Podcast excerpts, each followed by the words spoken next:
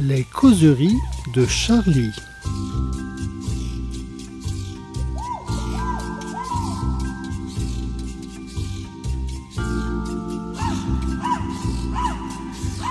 Bonjour et bienvenue à tous dans ce cinquième numéro des causeries de Charlie promis, c'est la dernière fois que vous devrez me supporter cette semaine puisque notre ami Fools revient de vacances et plus précisément de reportage euh, dès demain. Et il sera donc là pour la, semaine prochaine pour le sixième numéro des causeries.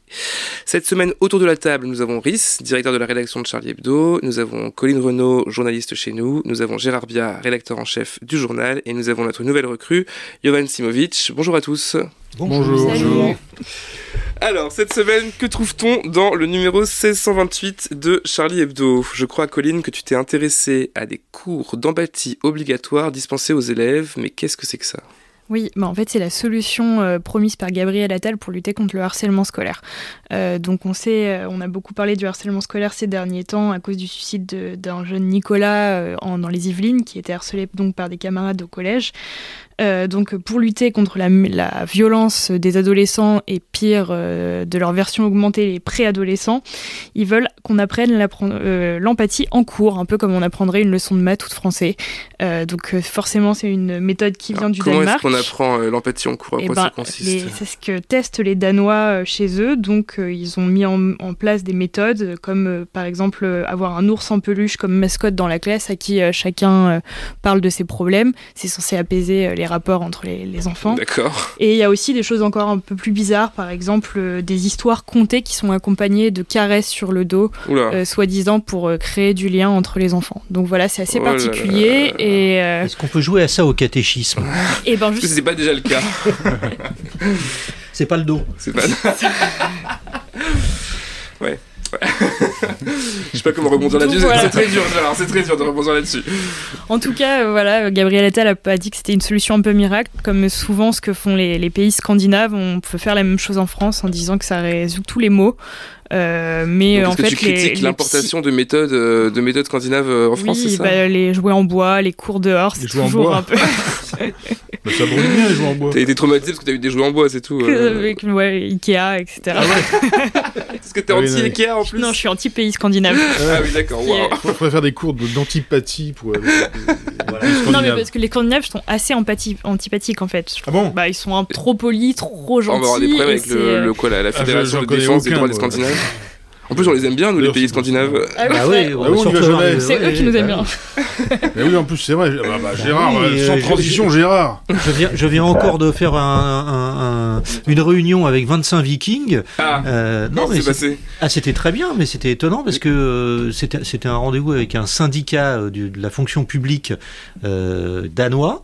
Qui, voilà, qui, en voulait, qui, voulu, qui, voulait, qui voulait nous voir parce que nous rencontrer suite, suite à l'appel qu'on a fait euh, oui, pour, le, pour, pour, le pour nos auditeurs qui ne seraient pas au courant, Charlie Hebdo euh, soutient, euh, enfin en tout cas défend, enfin Gérard, tu vas l'expliquer mieux que moi, je pense, je sais pas pourquoi j'essaie de prendre la parole. donc on a, on a publié un appel. On a publié un appel en, en, gros pour, pour, pour alerter un petit peu le, alerter un petit peu l'opinion, euh, en l'occurrence l'opinion danoise, sur, euh, sur ce que ce qu'entend faire leur, leur, euh, gouvernement, c'est-à-dire rétablir le, délit de blasphème pour, pour empêcher que des, des gens brûlent le, Coran publiquement. Voilà, donc ça, ça, ça a réveillé, en fait, c'est vrai que ça a réveillé quand même pas mal de médias scandinaves qui depuis veulent nous rencontrer. Et là, c'était un syndicat et ils étaient 25. Ah. Voilà. Donc, euh, mais, mais très mmh. sympathique. Très sympathique. Ah donc, Colline, très sympathique. mais par contre, ils m'ont pas gratté le dos. En, critiquant nos amis euh, scandinaves, tu prends de gros risques dans la rédaction. Tu peux préparer ton carton. Donc, euh, sans transition, puisque nous parlons du Coran, nous avons également cette semaine dans Charlie Hebdo un article de Jovan Simovic qui vient de rejoindre la rédaction de Charlie, qui j'espère est très heureux de nous avoir rejoint. Ah, absolument. absolument. qui s'est intéressé à, au procès de Magnanville. Donc, pour petit rappel rapide, Magnanville c'est cet endroit où ont été tués euh, le couple de policiers par un terroriste devant leur enfant de, 3 ans.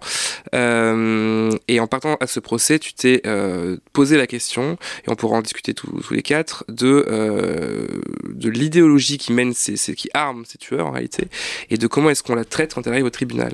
Exactement, en fait, c'est toute la question qui s'est posée, parce que comme souvent dans les procès terroristes, aussi, ah bah là, le, le, tueur, euh, cette fois-ci, euh, s'est fait tuer par le raid lors de l'assaut euh, dans la maison il y a 7 ans.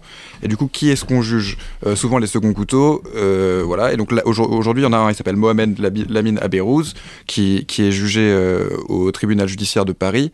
Sauf que on est, on est, ils sont, la défense est en train d'essayer de démonter son l'argumentaire qui voudrait que il était présent dans la maison. Ce que tu, ce qu'il faut comprendre, c'est qu'en fait, on a retrouvé une empreinte de, de, ce, de ce, monsieur dans, sur les lieux du crime. Oui, voilà, il y a une empreinte qui, est, qui a été retrouvée de lui sur une, une seule d'ailleurs, c'est ça qui est un peu spécial sur le, les lieux du crime. Et il y a aussi le gamin qui était présent le jour de l'attaque et qui aurait plus ou moins dit au psychologue qu'il y avait une deuxième personne, mais ça reste totalement approuvé. Mais en fait, la question, elle est là. Nous, ce qu'on s'est posé chez Charlie cette semaine, c'est le, le, procès des idéologues, parce que en plus d'avoir peut-être été là ce jour-là, la vérité, c'est que c'est lui qui l'a formé idéologiquement. Ça a été pour lui presque un mentor. Et, et, donc la question qui se pose trop souvent, c'est pourquoi comment, juger les idéologues et pourquoi juger les. Comment on fait pour arriver à juger ces, idéologues? Ça n'a jamais été le cas, ou très rarement. On pense souvent, notamment à l'émir blanc, Olivier Corel, qui vit une vie paisible aujourd'hui en Ariège, alors qu'il a été le mentor de Mera. En fait, ce qu'on dit dans ce papier, c'est effectivement que les terroristes survivent assez rarement à leur, à leur tuerie, puisque euh, le raid ou les services de police en général en viennent, en et se pose la question de la chaîne, question qu'on s'est posée plusieurs fois. On s'est posé évidemment la question pour euh, ce qui est arrivé à Charlie Hebdo le 7 janvier on s'est posé la question pour ce qui s'est passé également le 13, euh, pour le 13 novembre. On constate qu'il y a une galaxie islamiste terroriste, euh, on peut dire djihadiste d'ailleurs, derrière, ce, derrière ces, ces, ces, tueries. Et on se pose la question de savoir comment est-ce que la justice est armée, est-elle armée pour juger ces personnes-là? Gérard Ries, vous qui avez suivi ces procès de, de près, euh, Comment, comment vous percevez ce, ces, ces, ces, ces bah, procès ces... Moi, j'avais, j'avais suivi le procès d'Abdelkader Mera, donc le frère de Mohamed Mera. C'était un peu le même problème, c'est que le tribunal essayait de trouver des éléments matériels pour euh, montrer qu'il était impliqué dans la réalisation des actes terroristes. Mais on voyait bien que son action, elle était d'abord et avant tout idéologique, et ça, c'est beaucoup plus flou. Et euh, on voyait bien qu'il avait joué un rôle à ce niveau-là, et que et que bon, comment ça se traduit matériellement avec des preuves, des empreintes, euh, c'est beaucoup plus difficile à, à démontrer. Donc c'est un peu bancal en fait, parce que l'idéologie, le fait que deux individus se parlent et communiquent et se transmettent des idées, pour l'instant c'est pas euh, c'est pas un crime en France. On peut se hmm. rencontrer et raconter tout et n'importe quoi. On peut se réunir pour ailleurs des gens. Voilà, on, voilà, on peut se réunir. Donc, euh, mais on voit bien que tout vient de là en fait. Tout vient de l'embrigadement. C'est un peu comme un phénomène quasiment sectaire de d'intoxication. De, de, et c'est vrai que ce ce premier travail de, de, comment dire d'emprise idéologique, il est difficile à cerner et à réprimer euh, pénalement en fait. Hmm. Parce que la question qui est compliquée en fait, c'est finalement c'est le rôle des idées. C'est est-ce qu'on peut est-ce qu'on est peut condamner quelqu'un pour des idées? Alors il y, a quand même quelque chose qu'il faut préciser, c'est que dans les cas des terroristes que, que et, et Yovan ont cités, il y a eu des rencontres entre ces personnes-là. Euh, il y a eu euh, voilà, des échanges. quand on dit idées, c'est pas que des idées, c'est aussi des projets criminels. Hmm. C'est d'inciter des gens à commettre des actes terroristes. Ou alors même ça, si même des échanges oraux euh, dans une pièce sans témoin, qu'est-ce que vous voulez? C'est pas, euh, c'est improuvable, quoi. Et puis en fait, on, on, parle de participation positive dans le code pénal, c'est-à-dire qu'on ne peut pas juste dire si quelqu'un dit à un autre il faut qu'il faut tuer les infidèles, ça suffit pas. Il, faut, il, faudrait, il faudrait lui dire il faut tuer les infidèles euh, à telle heure, à tel endroit et comme ça. Mmh, c'est ça voilà. Un début de commencement, quoi. Il faut commencer à préparer un plan euh, terroriste pour pouvoir être, euh, être condamné. Voilà, Donc c'est un peu une zone de. Une zone grise. Une zone grise et c'est une zone à conquérir pour la justice. pour on, sait très bien, on sait très bien que pour ce type de crime, tout commence par l'idéologie. Voilà. Bah, la question va se poser euh, directement d'ailleurs euh, au procès Paty, euh, parce que avec, avec cet idéologue islamiste, dont je me rappelle plus le nom d'ailleurs, qui a directement incité en fait, euh, par ses actions et en, enflammant euh, délibérément euh, toute l'histoire, toute l'histoire du père et, de cette gamine et de sa, fille, il est, il lui, il avait un, il a un réseau, il a un réseau, il a, un réseau sur les réseaux sociaux, il a, voilà. Donc, le, et, il est, il est mis, il est mis, mis en examen. donc pour pour ça, en fait, précisément, pour avoir, en quelque sorte, armé idéologiquement euh, le, le, le, tueur, euh, l'assassin, l'assassin de Samuel Bien sûr. Et en fait, ce qui s'est un peu euh, imposé à nous quand on a travaillé ce sujet, quand on a eu Yovan qui revenait du procès, qu'on a discuté tous ensemble, c'est que on avait tendance à dire qu'on faisait le procès des seconds couteaux. On avait cette expression second couteau qui, qui revenait souvent. Mais en réalité, est-ce qu'on peut considérer comme second couteau une personne qui se trouve en fait au début de chaîne finalement? Finalement, c'est bien eux qui, euh, très souvent, mettent euh, euh, en, situation de tuer les personnes qui, commettent des attentats terroristes. Et puis peut-être peut-être que, enfin, je trouve c'est surtout la question de, de, cette, de, ce fantasme, en fait, du loup solitaire qu'on qu'on remet à chaque fois sur, le, sur, le, sur le tapis dès qu'il y a, qu'il y a un, attentat islamiste qui est, qui est fait par un seul individu. Euh, et en fait, on s'aperçoit après, à chaque fois qu'on met mène l'enquête, que bah, ça n'existe pas. Euh, et, on voit, et on voit bien au procès que, euh, alors, il y, a des idéologues, et puis il y, a les, y a les petites mains qui fournissent les armes. Y a, enfin, voilà. Donc après, quand on parle d'idéologues, on voit bien que vous avez des gens qui commettent des actes terroristes.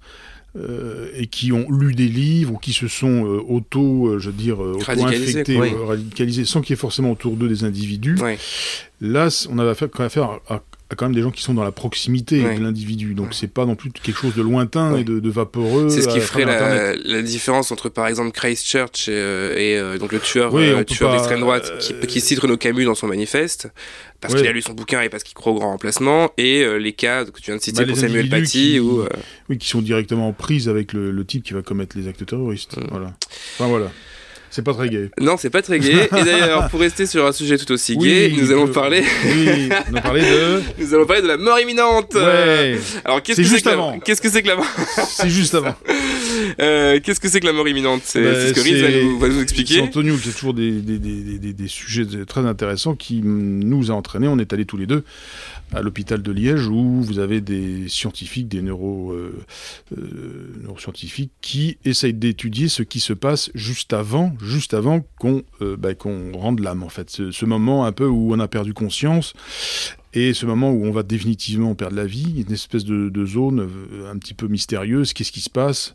Alors il y a différents états, il y a d'inconscience, euh, et donc ce qu'ils essayent, c'est d'étudier ce qui se passe. Et alors donc ils, reçoivent des gens aux urgences qui sont dans un état vraiment de de presque de mort imminente et, ils essayent de voir après quand ils en sortent, pour ceux qui par chance ont réussi à sortir de cet état d'inconscience, de coma ou de voilà, euh, est-ce qu'ils ont des souvenirs euh, de ce qu'ils ont entendu autour d'eux, est-ce qu'ils ont des souvenirs de ce qu'ils ont vu? Pour essayer de comprendre c'est quoi le niveau bah, de conscience qui existe encore un petit peu quand on est dans l'inconscience, enfin de conscience pas de vraie conscience mais de perception de son environnement, voilà. Avec, avec l'idée de la quand même une idée qu'il faut préciser, c'est la question de la vie après la mort ou en en fait, euh, ils ont une approche très scientifique. Hein. Ils sont très rationnels. Ils sont pas là pour, euh, pour avoir un discours euh, religieux ou mystique. Puis c'est simplement de savoir d'un point de vue purement scientifique qu'est-ce qui se passe dans cet endroit entre où, le moment où on est encore en vie et puis le, moment où on, on décède définitivement. Alors bien sûr. Il y a des gens qui râlent, qui disent vous, vous ne devez pas mettre votre nez là-dedans, c'est vous toucher au divin, etc. Bon, il y a tout un tas d'histoires. Il, il y a une peinture, je crois, c'est de Jérôme Bosch qui montre un tunnel blanc et c'est un peu cette image que souvent les gens mmh, ont, qui nous entraînerait vers, on ne sait pas très bien, vers le paradis ou je ne sais pas quoi. Donc, euh, donc ils, ils relatent un peu euh, aussi des gens qui sont revenus et qui ont dit ce qu'ils ont ressenti, ce qu'ils ont vu, et c'est assez étonnant, quoi. Voilà. Alors, qu'est-ce, que, qu'est-ce que ces gens disent Ah, ben ça, il faut, le, il faut, le lire dans Hebdo, Charlie Hebdo, dans le numéro 728 de Charlie Hebdo. Il faut aller au bout du tunnel blanc, puis vous verrez là-bas. voilà. Alors, je veux, je veux bien qu'on garde des surprises pour nos, pour nos lecteurs et auditeurs, mais quand même, il s'est passé un truc un peu, euh, disons, surprenant pendant ton reportage. Quand vous étiez dans la salle, alors tu nous l'as raconté, donc j'aimerais bien que tu, raconter à nos auditeurs. Bah, on était dans la salle d'urgence euh, où on, donc on nous expliquait, et il se trouve que urgence est arrivée. Il y a un monsieur qui avait fait une crise cardiaque euh, dans la rue et qui, par chance, a bénéficié d'un massage cardiaque fait par un passant, ce qui, entre parenthèses, montre que si vous savez faire un vrai massage cardiaque, vous pouvez sauver des gens dans la rue. Et on se disait avec Antonio, c'est vrai que malheureusement, trop peu de gens euh, ont des notions de secourisme. Et, parfois, il y a des gens qui font des massages cardiaques qui se rendent pas compte qu'ils n'ont rien fait de, vraiment efficace. Et donc là, par chance, le gars avait bénéficié d'un massage cardiaque efficace fait par un patient. Et donc, il est arrivé. Et donc, on a vu comment les médecins l'ont pris en charge. Et c'était vraiment très impressionnant. C'est autre chose que ce qu'on voit à la télé. Quoi. Voilà. Et là, c'est du réel. Là. Vous, vous, vous dites, vous, on se demandait s'il allait en sortir. Et quelques jours après, on a eu la, on nous a appris que bah, il s'en était sorti en fait. Il Ouais, puis- réussi à le faire revenir. Ce que tu nous disais aussi, c'est que c'est impressionnant le, le calme des- de l'équipe médicale Ah autour oui, ce de qui est lui. sidérant, c'est que vous avez un type qui est quasiment entre la vie et la mort, et autour, vous avez des, bah, des vrais professionnels euh, de- avec un, un sang-froid extraordinaire. Chacun fait, c'est exactement ce qu'il sait faire. Il n'y a pas un geste de trop. Enfin, tout est parfaitement coordonné. Enfin, c'est vraiment euh, impressionnant de voir à quel point euh, il y a, il y a- il y a le- niveau de, de- de- de- de perfection de, ces médecins, quoi. Ouais, ouais, de professionnalisme. De professionnalisme, voilà. Eh bien, c'est un reportage à retrouver dans le numéro 1628 de Charlie Hebdo, qui est en kiosque depuis ce matin. Un reportage d'Antonio Fischetti, illustré par Rhys. Euh, et puis pour aujourd'hui, ce sera tout. On se Mm. retrouve la semaine prochaine avec, heureusement, Full au micro. Je vais pouvoir Voilà, enfin voilà, arrêter de faire ça, moi qui ne suis pas du tout rompu à l'exercice. On l'avait, on s'en était aperçu. Oui, bah merci. Euh, évidemment, j'ai tendu le bâton. J'ai tendu le bâton. Euh, pour Mais non, rappel, c'était très bien. C'était. Merci patron. Pour rappel, nous avons euh, le livre de notre euh, collègue journaliste à Charlie Hebdo, Lord aussi, La réputation qui paraît jeudi euh, 5 octobre, donc demain. Une enquête sur la fabrique des filles faciles ou comment la réputation des jeunes filles à Creil peut finir par les tuer. Euh, à la semaine prochaine. À la semaine prochaine. À la semaine prochaine.